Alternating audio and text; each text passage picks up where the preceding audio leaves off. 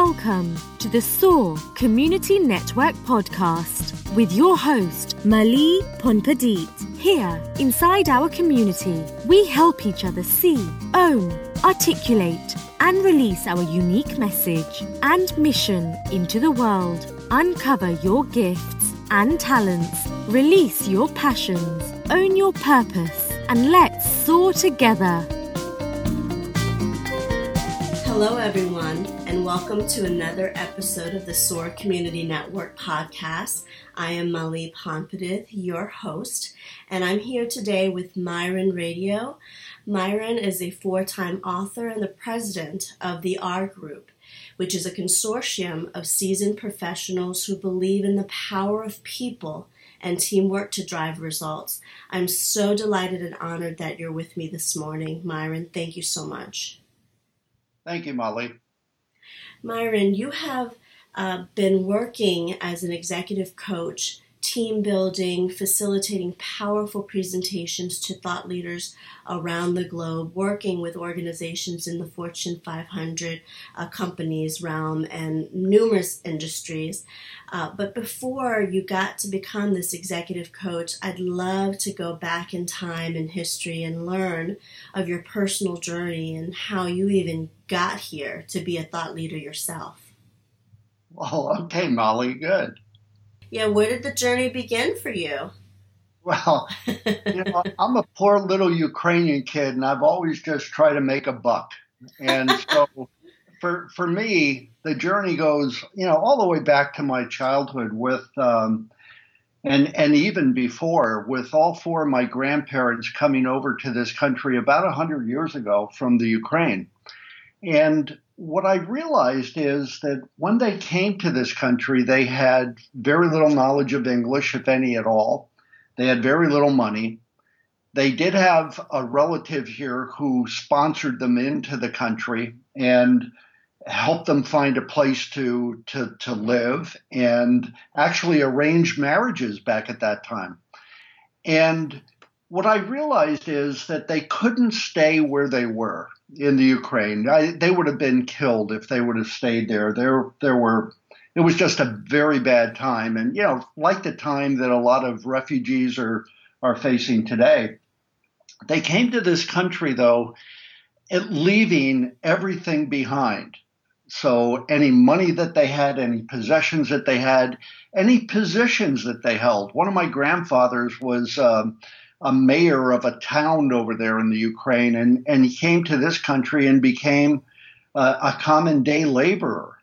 Mm-hmm. And what was very interesting to me as I thought about all of this is I have a legacy of working with change and transitions, of going from wherever we are to wherever we know we need to be for some reason. Something drives us there. And if we follow that drive and that purpose and that mission that we have, even though it may not be clear to us, roadways appear before us. And, and it's almost like we're swept up and we're moving forward. And so eh, that was that was my background as a kid. I, I was loved by uh, all of my relatives, not only my mom and dad, but um, on one side of the family there were 12 kids and on the other side there were seven and my uncles and my aunts and the people that they married and i was always made to feel special. I, I, I guess i felt that way all the time.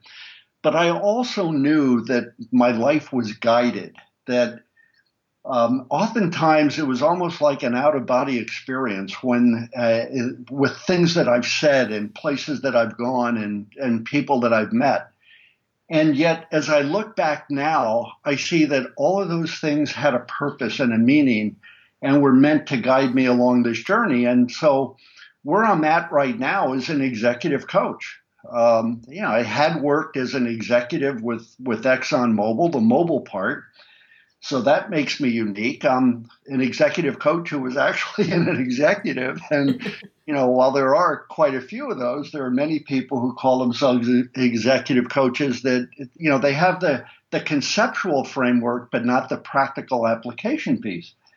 And so I, I, I, was that. I did that for a number of years with, with ExxonMobil. As I said, I left. I started a practice of my own and own. And now I work with practitioners like yourself and other people in the SOAR network to really help organizations move forward.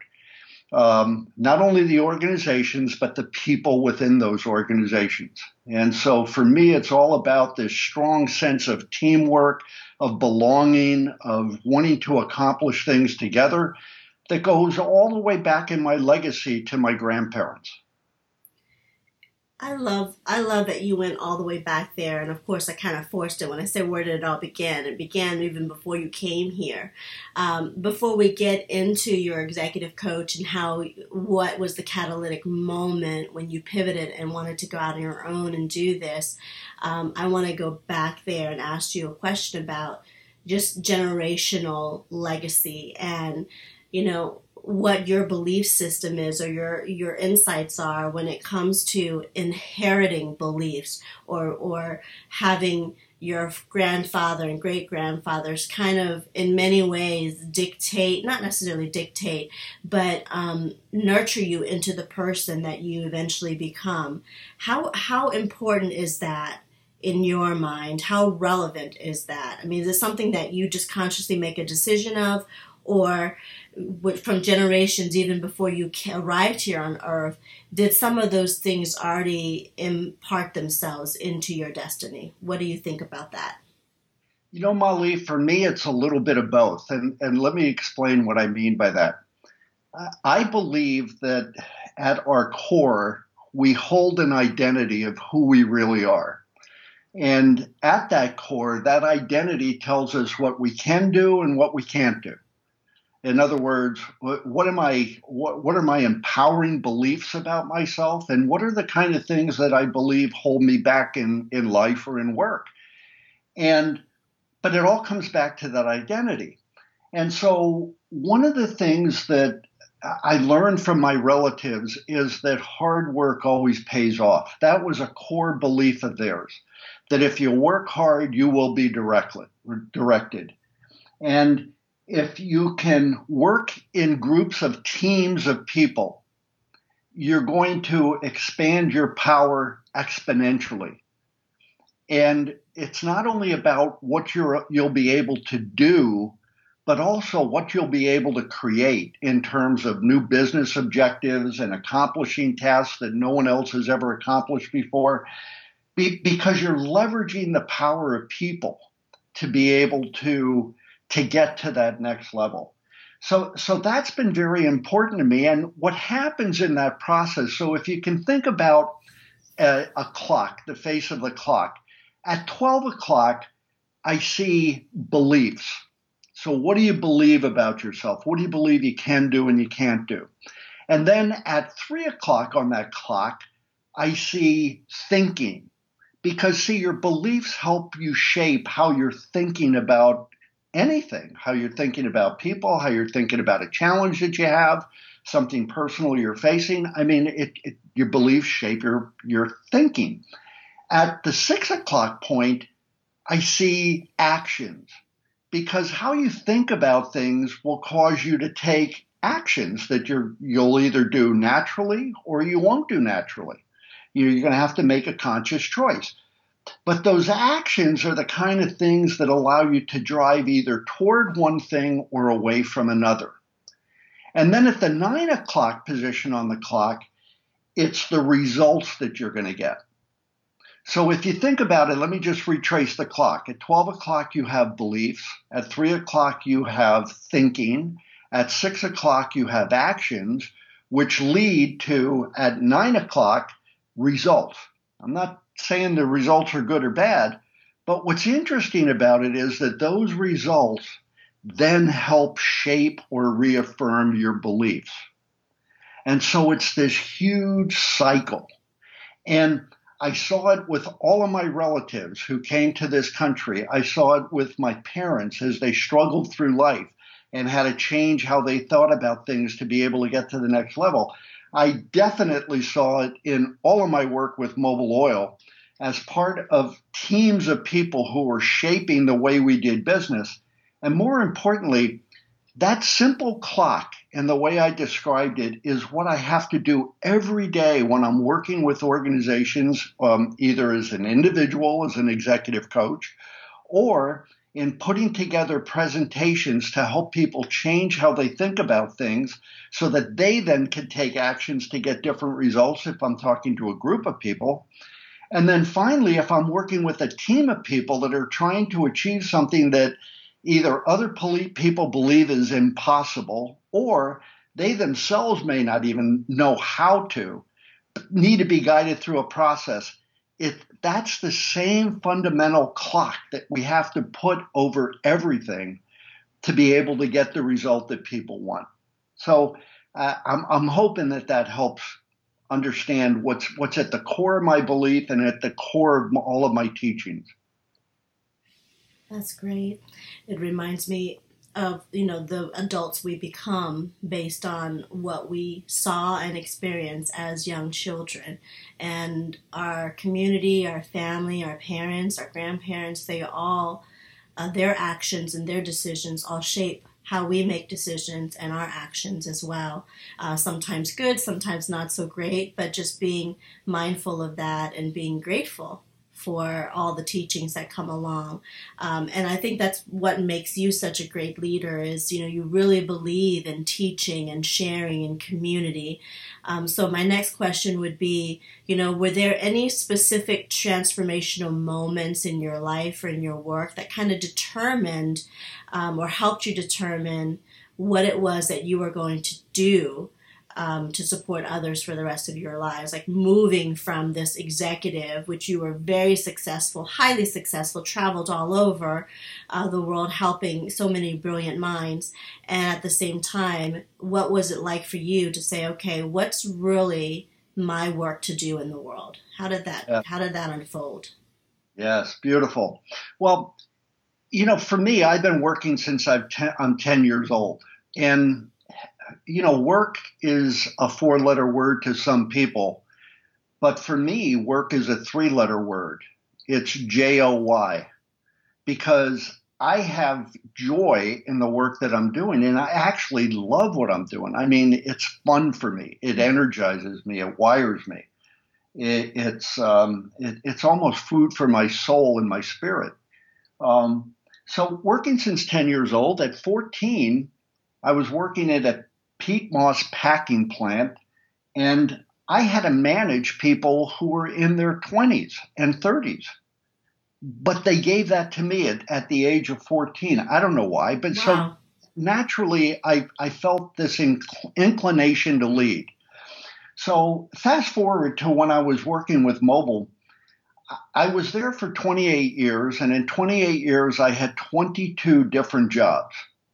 And so it, it's not that I couldn't hold a job, but I would move into a job, um, and the obstacles seemed at the time to be insurmountable, and somehow I'd figure it out, or I'd get other people to help me figure it out, and I started moving up the chain and.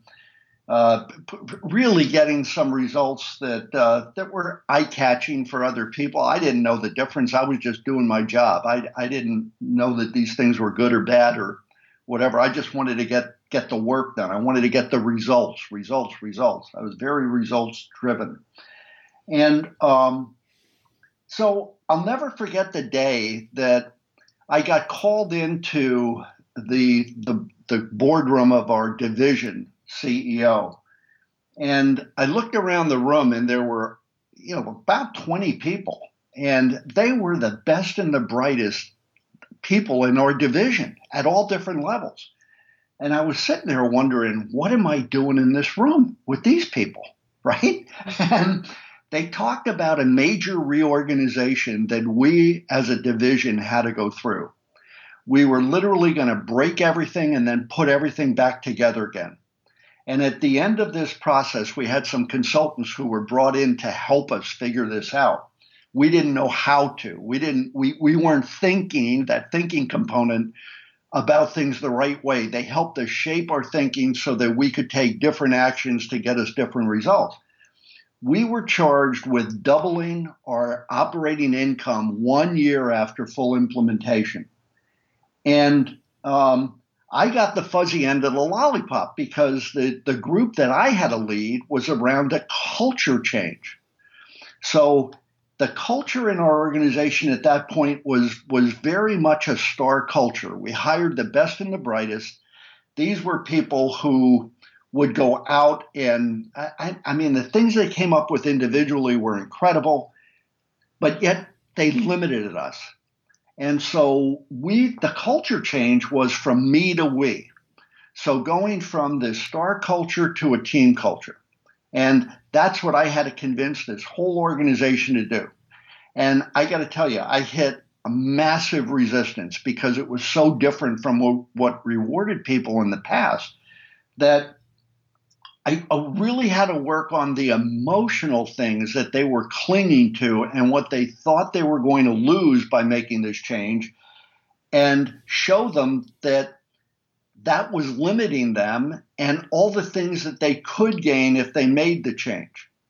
We ended up making the change. We did not double earnings within one year after implementation.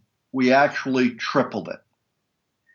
And when we did the post audit and went back and said, what caused this to happen? Almost everyone said if we hadn't made that culture change, we could have never achieved what we just achieved. So as a result of this, I get this huge promotion and I'm working for a woman who I absolutely loved. She and I were teammates on, on a number of different projects over the years, corporate wide projects you know, I get a big office, I get the credenza and the sofa, and I get stock options and a huge compensation bump. I, I literally moved from a manager to a leader kind of role in the organization.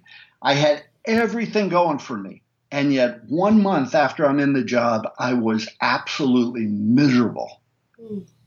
And I, I, at that point, I didn't know why. And I reached over. I wasn't getting along with my boss, this woman who I had loved, you know. Wow. And I picked up the phone and knew she wasn't going to be there because she had worldwide responsibilities and was always traveling. And the phone rings. She picks it up on the first ring. And I said, "Oh, hey, Ellen, Myron." She says, "Hey, this is incredible. I was just reaching for the phone to call you." You know how that happens sometimes? uh-huh. I know. So I, I said, Hey, Ellen, we need to talk. And she said, Yes, we need to talk. Please come down to my office like right now. And as I turned the corner to run into her office, because she was a, you know, like down the hall, I heard her come out. She couldn't see me, but I heard her talking to her EA, and she said, Cancel all of my appointments this afternoon there isn't anything more important that I need to do than to talk to Myron today. Now, she didn't know I heard that. But I'm thinking to myself, whoa, what's going on? So I walked in and she says, uh, you want to start or you would like me to start? And we're both smiling at each other, you know, to kind of hide the tension that was there. And I said, no, why don't you begin? And she said, okay. She said, how about some coaching?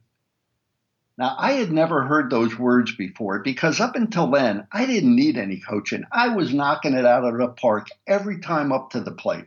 Mm. And all of a sudden, somebody asked me if I need coaching. And I said, Yeah, please. And she said, Myron, look, there are some things that are great and wonderful about everything who you are and what you do. And there are some other things that you've learned over the years that if you continue those things, you will fail in this leadership job. Wow. Now, I never heard the word fail before. I never heard that I wasn't performing at the absolute highest standards. And she's telling me this? and so I was shocked. I said, Give me an example. She said, Okay, responsiveness. She said, You made your whole career, your whole career about being responsive we've given you objectives that nobody thought could get done, and somehow you figured it out. You either figured it out yourself or you figured it out with people. We don't know how the heck you, how the heck you did it, but it got done. And I said, Well, thank you. And she said, Myron, if you continue that same level of responsiveness, you will fail in this job. And I was like astonished. I, I was like getting hit in the head with a shovel. It made no sense. See, what she was doing is I had a belief system about what it took to be successful, caused me to think about things. She was reshaping my thinking. Right. And I didn't realize it at the time. And so I said, you know, Ellen, you got to tell me more about this. She said, I, I, I just don't understand. She said, look, we're paying you now not to be responsive, but to teach other people how to be responsive. Oh. And I was like, whoa. And she said, look, this is, she didn't use this example, but this is an example that came to me later that, that clearly described what she was telling me. She said something like, you know, you wait for rebounds. And what you do is there, there's somebody else taking the shot, and you're waiting under the basket. And if they miss, you're there to grab the ball and just slam it home to score. And I said, Well, yeah, but that, that's what was expected. She said, Yes, it was expected. It not, it's not is expected. And I looked at her and she said, We're paying you to take the shot, not to get the rebounds, not at this level. Interesting. And so she said, You know, look, here's what we need you to do. At our at the management committee level, we are focused on governing right now. You know, governing the organization. We're coming up with the overall big strategy of where we think we need to take this international division. And we're looking to you, people at your level to figure out how do we get there? What's the game plan for executing the strategy? And I'm going, oh my God, I, I mean, like nobody ever told me this. And she said, I know. That's why we're having this conversation. Mm-hmm he said, we're, we're paying you to do different things at this level.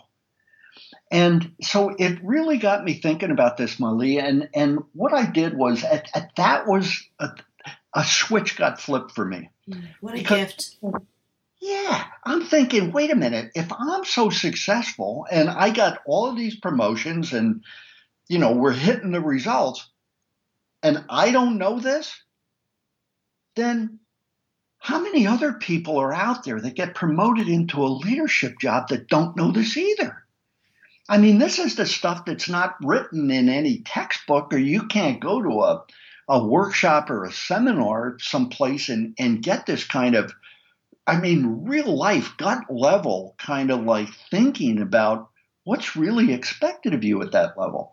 And so I realized right then, I still stayed with the company for, for a couple more years, but when they merged with Exxon shortly after that, I said, you know what, I, I got to get out. I got to do this work for the rest of my life. I, I have to.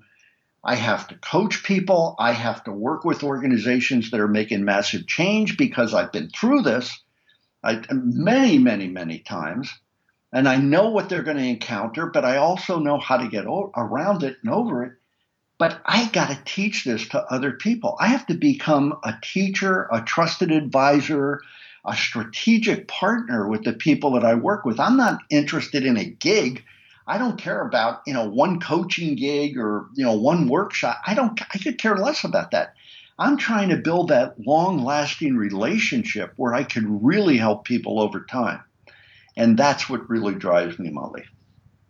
That was so powerful it, it gets me thinking about all of us in leadership position and especially with and, and I can speak for entrepreneurs, you know, we are out there in the world trying to activate our dreams, making, motivating others, uh, motivating ourselves to, to continue that path. And I tell you, it makes a big difference when you have team members because as I've grown, you know, I have team members now and it's it's amazing how you've operated before has to shift when you have people around you still rooting for you still wanting you to be that visionary but saying to you also stop it.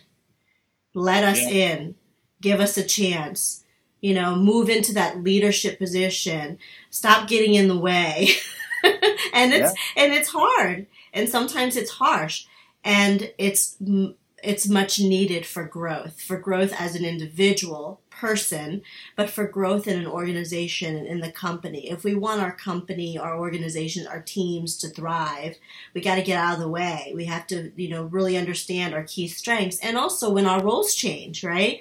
Um, just like you, you you were used to operating a certain way. You got this promotion. Um, you were expected to to operate differently, but nobody ever told you that until you got this sit down with your mentor, you know, slash um, uh, boss. And what a gift! What a gift! Sometimes that gut wrenching punch in the stomach is the biggest gift that we can have to evolve as human beings and as leaders. Now, let me ask you this what key lessons, specific lessons, did you learn in your time as an executive throughout your career that really helps to guide you now in your work with people and their teams and leading them and helping them become better leaders? Well, you know, uh, Mali, when I was working with Mobil Oil at, at that time, we were the 11th largest company in the world. And we had the financial ability to bring in the best and the brightest leaders mm-hmm. Uh, to help us, consultants to help us. So, um, you know, the Demings while he was alive, the uh, Jurans, I got to work with Dr. Juran, um, Tony Robbins. Tony hired me to work uh, one engagement with his his franchisees way back when, and uh, for that, I got comped into a number of his coaching programs uh, and other programs. Uh, Peter Senge, Peter Covey. I mean, names that today might not mean anything to audiences, but at the time they were the thought leaders. Right. They still mean a lot. Yes, absolutely. Yeah. And one of the things that I learned is that there are some universal principles that work when it comes to helping people and organizations make a change uh, because we're human beings. We, we've been around since the beginning of time, and uh, these things haven't changed. It, it's part of our dynamic, um, the way we work. As, as, an example, anytime we're faced with change, whether it's change that that we impose on ourselves, so I want to lose weight, I want to stop smoking, I want to eh, whatever, right? or whether it's imposed on us by other people or the market. We have to blank. We need to make this change as an organization, you know, and then fill in the blank. There's always this this moment. If it's self-imposed, you feel ecstatic about it. Yeah, yeah, I can do that. I can do. You're all pumped up, right? Mm-hmm. But that's usually followed by, oh shoot, you mean I got to do this and I have to do that and I oh my God, what's going to happen to us? And it's just a natural cycle. And it's all emotional that we go through because, see, our emotions in many cases help shape our thinking, which then shape our actions, which then shape our results. I mean, it, it, it's all the same kind of thing, Mali. It's the same cycle we've been talking about. And so understanding and allowing people to go through that, that emotional curve and then helping them out of it. But but you, you can't help them through it. In other words, they have to go through it for themselves, but allowing them to go through it. Uh, let me let me give you an example that, that this might help a little bit.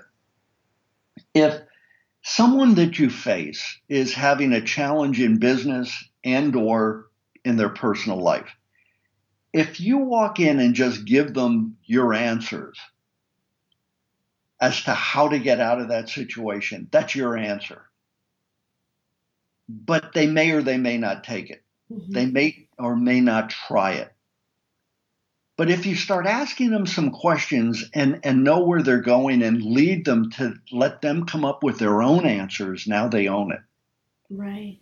And so when we're making organizational change, that's what we try to do with people. We try to give them what they need, show them the pain of staying where they are versus and, and, and, increasing that pain versus the pain it takes to make the change, then we see them start to move. And um, so here, here's an example. When we were going through that massive change I was telling you about as an organization, so I was running the financial services function globally for this division. I had people uh, all over the, the world uh, Singapore, Europe, et cetera, et cetera, US, obviously. And um, when they walked in my office to start talking about the change, I was really upset with them. I literally I threw them out of my office. I said, "Don't you understand? I'm busy. I don't have time for this stuff." And you know, you, you need to just tell me what you want me to do and then get the hell out of here so I can get to it. I got to get it done. Very results focused, right? Right. Now, now, now. Move very fast, right? That's where I was. And you know what they did? Instead of getting upset with me, they stood there and smiled at me. they smiled. I'm going, hell are you smiling at? And they said, oh, nothing. And I said, what, what, what are you doing? And they said, no, I, nothing, nothing. Um, we're about to leave, but here's something you may want to check out. And they pointed me toward a reference. That's all they did. They handed me a reference. And they walked out and they were kind of chuckling outside my office as they walked away. They knew what I was going through because they had been through it. Wow. And they, they knew that I was going to come out of it, but I was going to have to come out of it my way, not a prescribed way, not because somebody commanded it or, and demanded it, but because it's a process a human process that we all have to go through. The reference that they gave me opened doors and windows for me. It was, I could hardly wait to get them back in my office, the consultants, to say, look, you got to tell me more about this. And they said, no, you, you, you'll do the research and you have a small team of people and you, you will be able to. I said, but tell me, tell me what you know. and they said, no, we don't want to influence your discussion, your decision. This is something that works different for every organization that's out there. You got to make it your own. And I'm going like, holy smokes. They were worth every penny we paid them because they helped us shape our thinking, which changed our actions, which changed our results, which then allowed us to believe about what we could accomplish that no one else had ever accomplished before.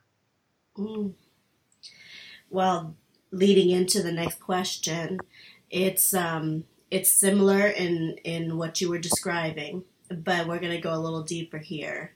How do you guide yourself and others from feeling alone in the world in those deep dark moments, um, in the moments when I know you like to reference this, and I'd love for you to explain this a little bit in those those phases of life where they're in FUD. Yeah. Yeah how, how, how have you been able to guide yourself through that and how are you helping others tap into that that higher power to walk through those dark dark hours i mean some of these darkest hours are very personal and you still have to show up yeah yep well it, it's kind of interesting for your audience that's not familiar with it the fud is an acronym that stands for fear fatigue uncertainty, and doubt. So FFUD, fear, fatigue, uncertainty, and doubt. And this is another eye opening moment for me. Um, working with Mobil, and one of my good friends walked in my office and said, I have a gift for you. And she had it wrapped. And I said, A gift? And she said, Yeah, absolutely. I said, Well, you know, it's, there's no occasion. She said, No, this is just, I want to help you. And I opened the book, uh, opened the, the gift, and in there, there were two books. One was a book that was called The Artist's Way. Mm, yes.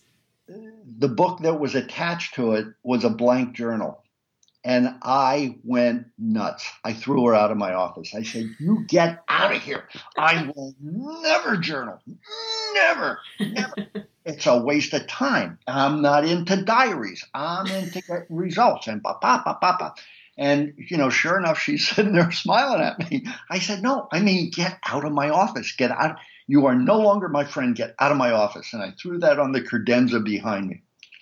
Well, being a results-oriented kind of person, every day when I'd come in, I'd look at this this damn book, The Artist's Way, sitting on my my journal on my credenza and finally, after about a month, I picked it up and I read the, the introduction to it. And it, it asked you to use a journal to write three pages a day. And so in that that angry state, I said, "All right, you want three pages? I'll give you three pages." I got the smallest kind of journal I could find, shortest, you know, and the biggest pen, and I would write my three pages a day, and I did that for about a week, and then I realized that uh, this the small journal wasn't going to be enough, and I went on and it get bigger and bigger, and it became a a practice that I follow even until today. Now, do I do it every day, every single day today? Today, no. But for about three or four years, I did, and I found that the guidance when you when you rely on when you're just open to to hearing things from you know call it whatever you want to um, higher level power a universe what whatever for me it comes through pen to paper is the way it comes through for me mm-hmm. and it's not always written out in paragraphs it's not always you know sometimes i'll draw sometimes i'll outline it, it, sometimes it's paragraphs um, it's different things and from there it, it helps me again shape how I'm thinking about things so I could take a different action. I could see things from a different perspective and move forward. So that became a very key tool for what I use when I'm working individually with clients as well as when I'm working on large things for organizations or on some stuff going on in my personal life. And it, it just comes up. And so you know, it's kind of interesting because this morning, out of the blue, I had no thought about this, no thought about this. The opening sentence was, This will be a week full of prizes and surprises. and then I got some insights about what I'm doing and what I'm bringing to the table for people that I just never had. I never had the thoughts before.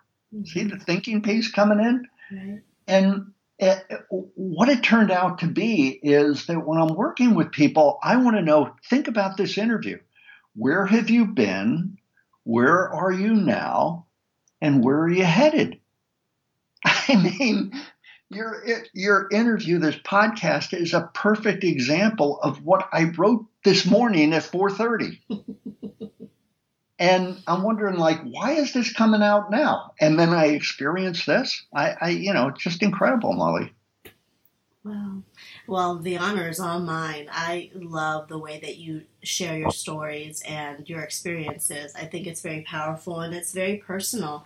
I love that we're having the non traditional, hey, Myron radio, what do you do and how do you help people? I just love having conversations like this where it brings in the full picture of what we do, meaningful work that we do, um, that does drive results, that does change corporate cultures, that changes the human mind and, and, and reconditioning and reprogramming the way that these thought leaders um, really view the world. And it starts with us. And that's what I love talking about you because you're sharing about your personal lessons that have shaped you. Um, and so, as we're kind of coming to the close of our interview, one thing that I would like to touch upon as you were sharing your stories is how do you help others find meaningful work? I mean, you've shared kind of all the things that have had to happen in your life to kind of give you the aha over and over again where you finally said you know what? I got to do this for the rest of my life. This is the stuff that that makes me just vibrate at a whole different level here. How do you help other leaders really either you know reinvest in what they're doing reignite their passion for what they're doing or shift and pivot altogether what are some of the tools and processes that could help them really claim that this is what they're meant to do for the rest of their lives? Well, you know, Mali, there's a lot of different processes and systems you can go through, and a, a lot of different books. Here, here's what I found, and again, this came out this morning in, in the journal mm-hmm. uh, about the way to do this. That was the heading under this. And when when you think about that, there's you know obviously a lot of people talk about a higher power. Some, for some people it's god for some people it's you. It's you know that, that, all this this other stuff. But but basically they say you have a conscious mind, you have a subconscious mind, and then there's this superconscious mind, something that governs everything that you tap into. And one of the processes that a lot of people who are highly successful talk about is the I am statements. So by talking about who you are, you know, like, um, I am powerful beyond belief. Some people might say. Now, you know, when they're saying that, it, sometimes it's like, who do you want to become? Mm-hmm. Powerful beyond belief. But just saying it in your conscious mind, it's like, are you kidding me? No, you're not. right? and it has a negative effect. But the one thing I, I got from, um, oh God, I can't remember, Dr. Wayne Dyer Dr. Wayne Dyer, yes. Mm-hmm. Right? Well, he talks about these using these I am statements right before you fall asleep at night because that's when your conscious mind can give instructions to your subconscious mind to go search that universal mind to come back and give you the answers. And in there, he talks about saying the I am statement, you know? So I found that by doing that right before you go to bed, uh, with what you either currently are, the I am, or what you're moving toward becoming. Mm. So I am becoming a powerful executive coach who has a dramatic impact on everybody I deal with. I'm making it up now, right? Mm-hmm. so you, you come up with the I am statements. But here's the other thing this is what, what led me to take it to the next level. I found that there are some people out there that have a very small view of who they are. And so for them, using the I am statements, uh, they, it, it doesn't it doesn't register. But in the work that I do, I do a lot of diagnostics, both individual diagnostics through personal assessments as well as organizational diagnostics, team diagnostics, et cetera, et cetera. I find that in a coaching environment, if I can talk to people about you are and how I see them to be in their most powerful state, and if I can share with them what could get in their way based on who they are, then they can become even bigger than they are right now. But here's the other thing that I found. When I'm working with teams, if I talk about you are and what you're able to accomplish and where you could be headed, it makes a dramatic difference, Mali. Mm. So that's the the I, I'm hoping you're the folks listening could could put this together in a way that makes sense for them to, to, to talk about not only the kind of things that you want, but who are you becoming over time? Who do you want to be? Thank what you. do you want to achieve? Why is it important to you? Really cool stuff. Yeah, I, like I said, I love talking to you. I wanna I wanna highlight one fun thing about you and there's lots of fun things but for the purpose of this is you know i mentioned very briefly when i made the introduction that you're a four-time author can you just share with our audience what you love to write about I mean, the, this is the stuff that really just makes you happy. Um, what kinds of things do you like to write and share about with the world? So, I've written a couple of books with other people um, and it's all been around change and uh, leadership and teams. And one day I, I, woke up in the middle of the night, about three o'clock in the morning, and I had this recurring dream. And I went downstairs, and because I realized whenever the you know you wake up in the middle of the night and this stuff goes starts going through your head, unless you capture it with pen on paper, you're never going to be able to go back to sleep. So I said, I'm going to go down there for five minutes, write this thing down. I don't know why it keeps happening. And I, I see this, these two young teenagers running away from bad guys. And it's, it's, the scene is like a movie set in the 1800s in, in Eastern Europe of all places. And I see them crawling down in this basement and running into a corner, a, a dirt corner, and they, they feel a, a wood on a wall. It's dark, so they can't see, and they they feel it, and they use their last light to look at it, and it says, "Beware, be aware. When you cross through this portal, your life will be transformed." Hmm. And I'm thinking, like, well, what, where is this coming from, right? So I got up and I wrote this down and I start writing. And the next thing I know, my wife comes down. Now, this is, remember, three o'clock in the morning. My wife comes down and I hear her say, Would you like some lunch? And I said, What are you talking about? she says, It's two o'clock in the afternoon. You haven't been eating. You've been hunkered over this a fresh journal. Oh, yeah. And when I pulled the journal out, it said, one night, a man dreamt. That was on the cover of the journal I pulled out. So I go through this thing and I'm writing this stuff down for my own benefit. And I realized, you know, this could be a book, you know, a, a, a novel, right? And it was about teams and organizations and a master servante and, you know, the different kinds of geniuses that, that make people special. So I, I, I, started to pursue turning it into a book, and then I got really busy with business and um, put it aside for a number of years. And my sister was out in Omaha visiting a friend for the first time, and they had nothing to do one day, and so they on a lark they went to a, a psychic, and they pull up to the psychic's door. The psychic opens a door, and she walks right past my sister's friend and looks at my sister and says, "Okay, they want to know why did your brother stop writing his book?" And my sister goes, What are you talking about? She said, I don't know. You will know, but I, I'm being asked, Why did your brother stop writing his book? And my sister never answered, but she called me the minute it was over. So I got back to trying to publish this. And again, I got really busy after a couple of years and put it aside. My other sister goes to a Reiki specialist who happens to be a psychic, and she, you know, talking about a lot of different things. And all of a sudden, she's working on my sister, and she goes, "Hmm, is your brother writing a book?" my sister says, "Yeah, he's written a couple of them." And so she said, um, "Well, they want to know why did he stop getting up in the middle of the night when they had ideas for him and why did he stop writing his book? So she gets out of there and calls me and says get the damn book finished. Oh my.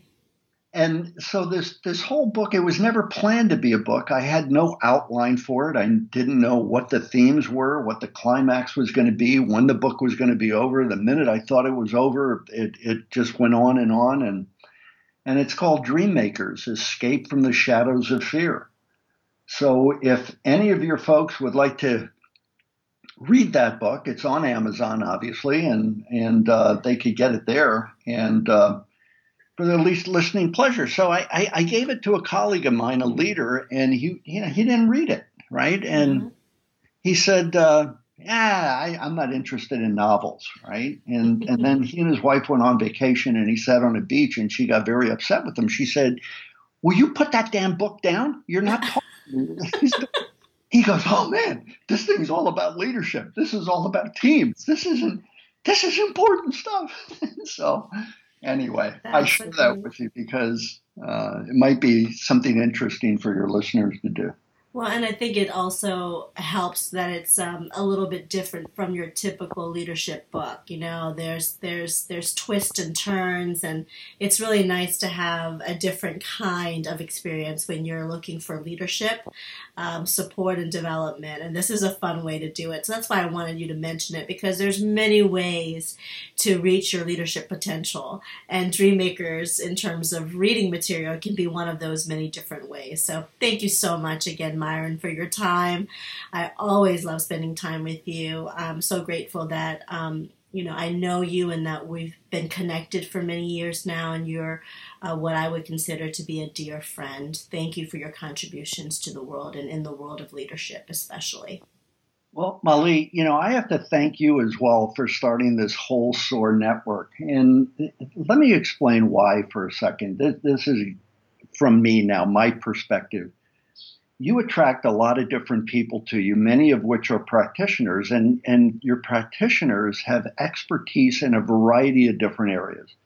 So, like as an example, if somebody's starting a business and, and they really need to build up their social media presence, well, I mean, you have a company that can do that, and obviously your husband Victor is, is outstanding with anything that's technical. Thank you. But if your people need an executive coach, there are a lot of different executive coaches. I happen to be one that's focused on business. I don't get involved in life coaching. However, you have a ton of people in your network who are also business coaches, who are also life coaches. And so the thing that I love about the SOAR network and, and why I'm so proud to be a part of this, Mali, is that it, it's a place for leaders to go to meet other people who are leaders, but also might help them along their journey in life. And, and what I mean by that is that at a leadership level, you're really alone. You don't have anybody to talk to. That's why lead, executive coaching has taken off so much in the last couple of years. Mm-hmm. It gives people a sounding board. It, it gives somebody that they can kick ideas around with. Well, the same thing with personal coaching. It, it, it's, somebody who can help you through anything you're facing in life. And so the neat part about the people in your network is they just want to help other people. So they're going to want to know your story. Where have you been? Kind of like the, this podcast. Where have you been? Where are you now? Where are you headed? But there's another question how can I help you? Is what the people in the SOAR network will ask. And if they find that they can't help you, then there's a whole network of people they can refer you to that might be able to help you. Mm. So God bless you for starting this thing, Mali. You're you're you're, you're doing some fantastic work. Oh, Myron, thank you so much. You know, I feel personally very, very blessed that the folks in our network have showed up and uh, were sent to me or or found me some somehow some way. And not just me but now my team and also the entire network. I mean the word uh, community is so critical to our success and that's why soar community network um, is it's a long name and I'm not willing to take out community or network. So it will be what it is. Uh, we just go with SEN for short. But SOAR Community Network is honored to have all these amazing practitioners and leaders and people who really do want to serve. Uh, give their gifts and talents, share it with the world, and um, run businesses doing it. But also, they they live it, even if they're not being paid you know even if they're not in in working on a gig or being on a project this is who they are in the world and these are the people we attract and want to attract more of so thank you for being a part of our community and for always wanting to help and support um, not only me and our team but our clients and those that we are communicating with as well. Thank you, Myron. You are truly a gift. Really, I mean that from the bottom of my heart. Thank you. Thank you, my friend. Thank you. Well, again, everyone, it's a love fest here always at the SOAR Community Network. I really appreciate you, as always, for tuning in to this episode, and we will surely bring you some more great content here at the SOAR Community Network podcast. Thank you so much for your listening, and we will talk to you very, very soon. Thank you for tuning in to another episode of SOAR Podcast. Join us by visiting soarcommunitynetwork.com.